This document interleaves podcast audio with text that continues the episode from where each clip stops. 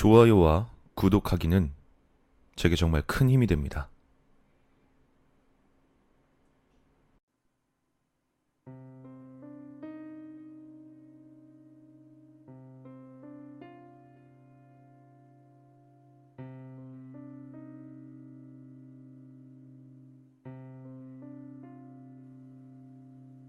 난 서울 대림초등학교를 졸업했다. 축구선수 안정환의 모교이기도 한 우리 학교엔 오래전부터 전해 내려오는 한 가지 전설이 있다. 서울 대림초등학교는 서울시 동작구에 위치해 있는데 학교 운동장엔 오래전부터 책을 읽는 남매의 동상이 서 있었다. 내 담임 선생님께서도 대림초등학교를 졸업하셨는데 그 전부터 있었다고 하니 최소 20년 이상은 된 동상일 것이다. 그리고 이 동상엔 한 가지 전설이 있다. 바로 1년에 한 번씩 남매가 읽고 있는 책이 몇 장씩 넘어간다는 것이었다.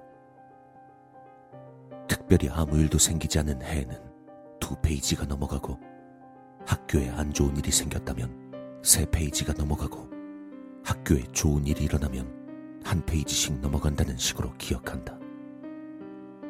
실제로 1980년대에 찍힌 사진을 보면 남매의 동상은 책의 앞부분을 읽고 있지만 지금은 책의 중간 부분쯤을 읽고 있다. 이 전설을 처음 들었을 때 나와 친구는 단순히 기분 때문이라고 생각했지만 이 괴담이 진짜라는 것을 확신한 건 2000년도 초반에 어떤 사건 때문이었다. 2박 3일의 수학여행을 끝마치고 우리 학년이 학교로 돌아오던 길이었다. 고속도로를 달리던 중 평소 다리가 약했던 한 여자아이가 버스 계단에서 미끄러지며 다른 친구를 밀쳐버렸다. 도미노처럼 친구 4명이 심하게 넘어지는 사고가 일어났고 모두 한 곳이 다치거나 상처를 입었다. 그 중 한 명은 고속도로 응급센터에서 수술을 받아야 할 정도로 상처가 심했다. 그리고 그해 유난히 책장이 많이 넘겨졌다.